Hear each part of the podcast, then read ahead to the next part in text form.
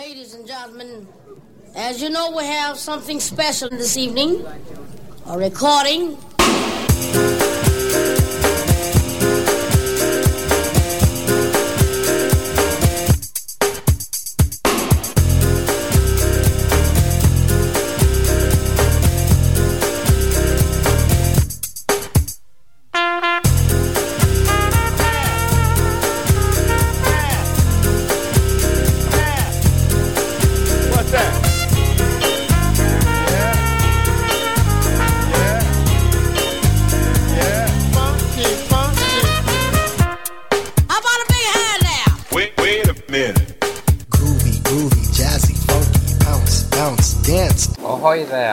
Your captain, Jolly Roger. Welcome aboard Jolly Roger's Jazz as we prepare to travel the worldwide waves. We're searching for the coolest, funkiest jazz vibes around. So hoist the sails, weigh the anchor, and prepare to treat your senses to these scintillating sensations.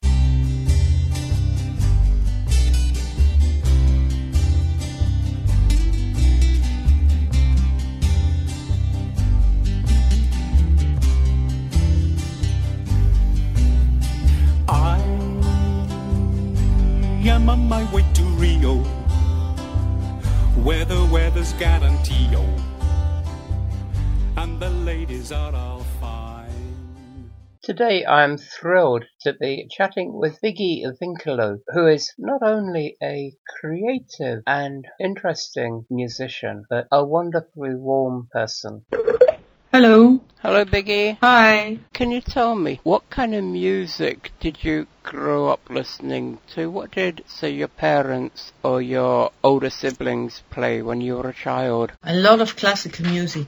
Actually, uh, I also went to uh, regularly to uh, performances to uh, see classical music. Knowing of your classical background and your love of improvisation, let's listen to the following piece from Duke Ellington's interpretation of Tchaikovsky's Nutcracker Suite.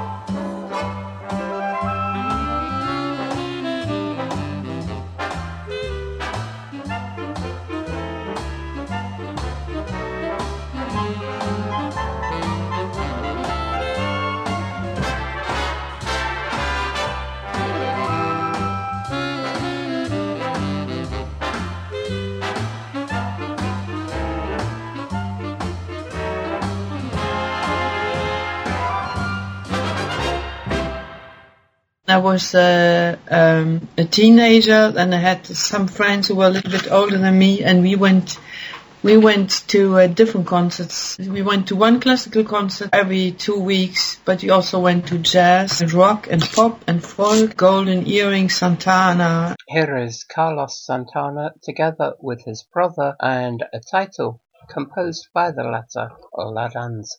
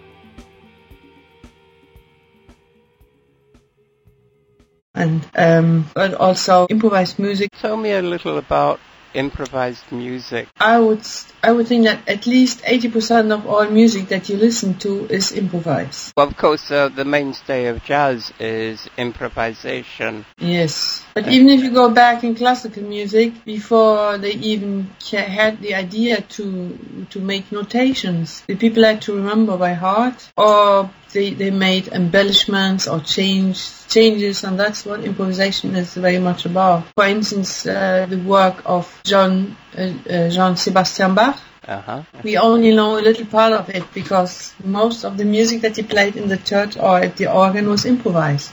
So it was different every every Sunday or every time he played. I don't know how often he played. So uh, for for me, improvisation is is is more like instant composition. You do, it's a little bit like life. You know, you start with something, but you really don't know beforehand where it goes and what it becomes. It can become very beautiful or a little bit less beautiful. and hopefully it, there is an ending too. Very often people go and listen to music because they want to hear something that they recognize, that they feel comfortable with. Right. If you if you look into life, you also try to do things that you feel comfortable with. Yes. If you go somewhere and you take something that you have never eaten before, then this will be an enjoyable experience or maybe you don't like it so much. it's not predictable. Uh, improvisation or instant composition is not as predictable and it doesn't feel as comfortable, which means that if you want to listen to it, you really have to uh, listen to it. Even if you if you go to uh, concert halls and listen to classical, what they give romantic music that is 150 years or the most recent works that you can hear, you are having a hard time finding works performed from uh, Schoenberg, for instance, or Stockhausen or Cage or Ligeti or Feldman or all these people. And that is the same thing because it asks for an effort. You cannot think that you will recognize something that you know from before. It's a new road. It's different. Right. So I think it has more to do with, okay, uh, let's see if I can take this road. I have never taken it. I will try. And that makes it much easier to, uh, to listen to improvised music. Let's hear one of your instant compositions as an illustration. This piece is entitled Kin.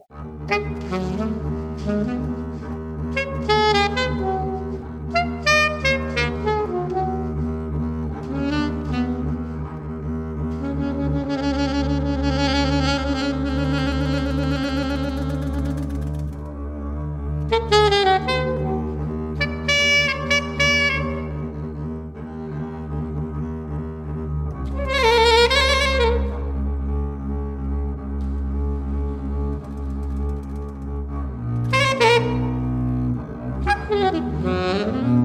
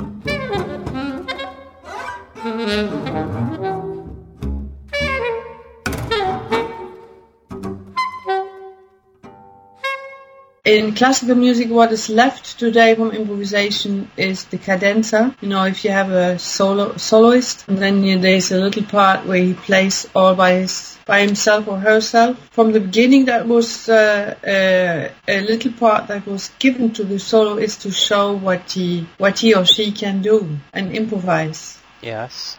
Now today you can buy cadenzas that are totally written out and you can learn them by heart. No. But the idea in the beginning was uh, that that is improvised. Also, when you listen to um, mainstream jazz, the thing is, all, is always you play the theme and then the solo instrument, trumpet or saxophone makes an improvisation solo on x x times the song, and then the piano, then the bass, and then the drums. Then you play the theme again.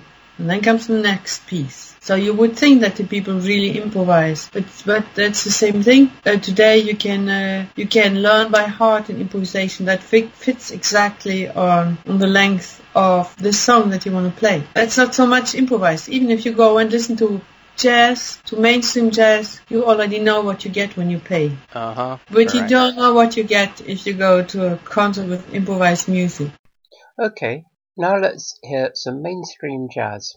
Here is Miles Davis with Time After Time.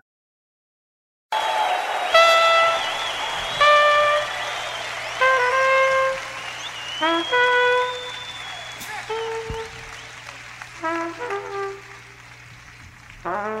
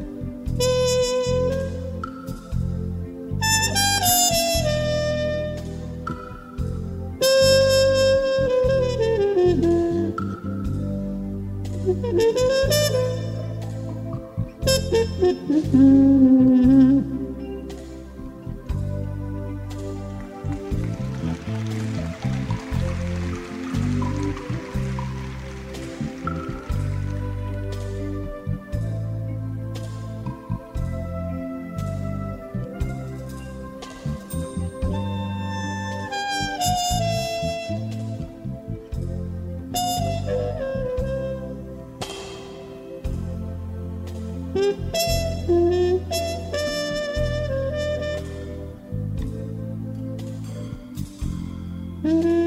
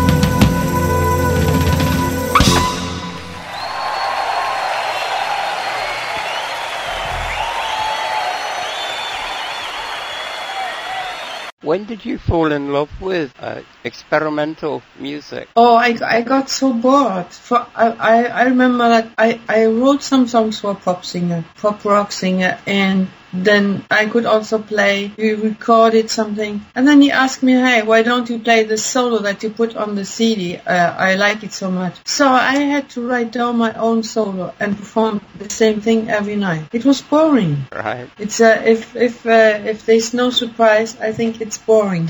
Uh huh. so I wanted to have something. Sometimes improvisation can be boring too, of course. Uh, but I, at least I want to have a, a chance to uh, to influence the things that are going on. And I don't if I play the same thing that I always play. When I go on the stage, I know already how it starts, I know how it develops, and I know how it goes in the end. I don't think I could I could tour with uh, with a band where I would have to play the same thing every day. would be that would be really hard for me. Uh huh. Anyhow, improvised music can be also beautiful. I want to make beautiful music. Let's hear another piece and we'll let listeners judge as to the measure of your success. The wind is dancing over the hills.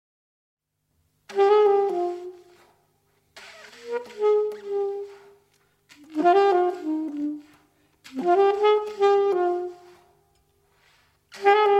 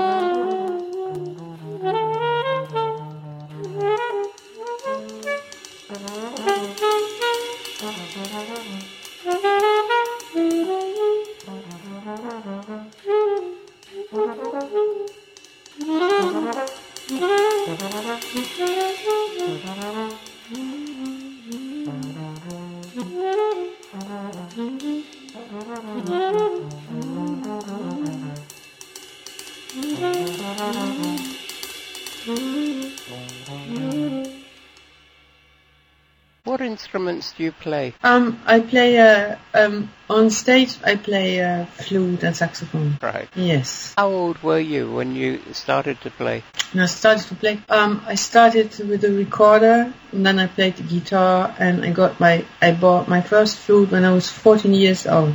Let's hear a flute composition now. This entitled Just by Myself.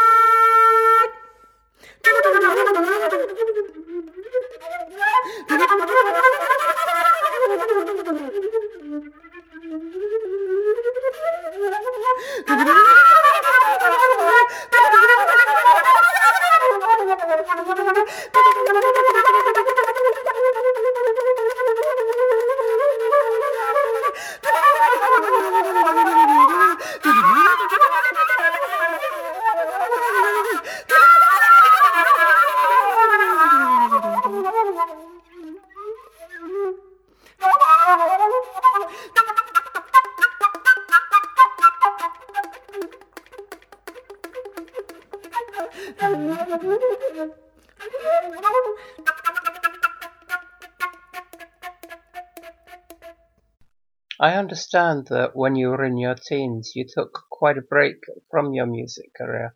I didn't do so much with music because I, I went into studying, studied very intensively, so I didn't have any time for, for music. And then when I was 22, I picked up the flute again, and I thought, this is not good. I never hear what I'm doing, because the other people had instruments that were louder. So I went to the bank, I got um, a credit line, and I bought a saxophone. Right.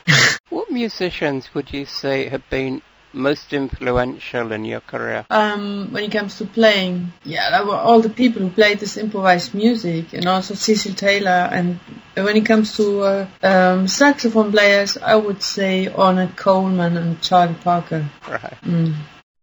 Here we have Charlie Parker with Ballad Melody, taken from the album Jam Session.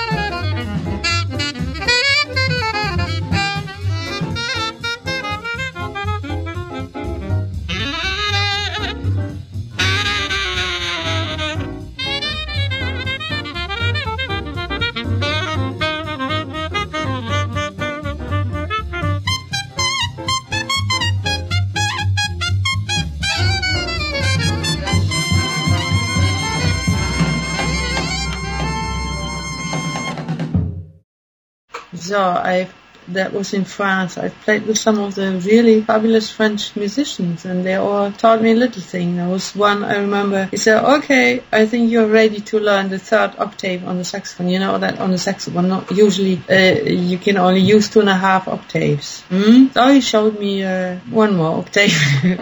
Another time, someone said, "Okay, if you improvise, we do it like this or like that." Or I mean, and just the the the fact that you could play and that you get some space. I think that is important. That is what you do when you try to to teach. I think you uh, you give space so that the other person can explore, and you encourage whenever something good is coming up. right. That's the best way. Uh-huh. So I think that was very encouraging to uh, play with all these people. Yeah, one thing I, I, I must say that has been hard is to be a, a woman in this music business and play the saxophone. It Yeah. usually goes like that when I say, okay, I'm Biggi Vinkelowe.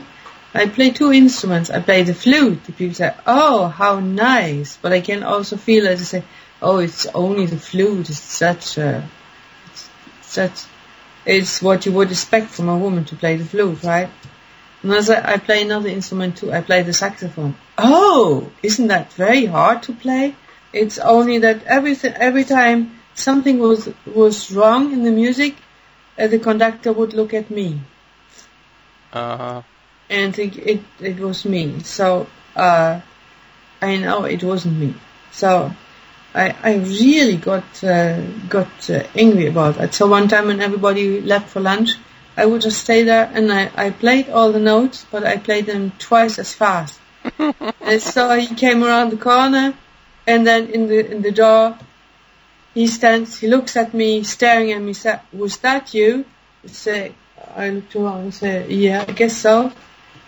Oh, I'm so sorry. I thought you couldn't play. Yeah, that's all right. but he apologized, so that was a good point. But uh, very often I had to do things like that to show that um, I I have to play at least. I have to play better. Right. Well, sadly, we've reached the end of the show. I'd like to thank you, Biggi, for sharing these insights into the nature of jazz music and improvisation. I'd like to thank you, our listeners, because it's you that make it all worthwhile. And now, Biggi, I'll ask you please to play us out with Ashby. Ashby Bart Station.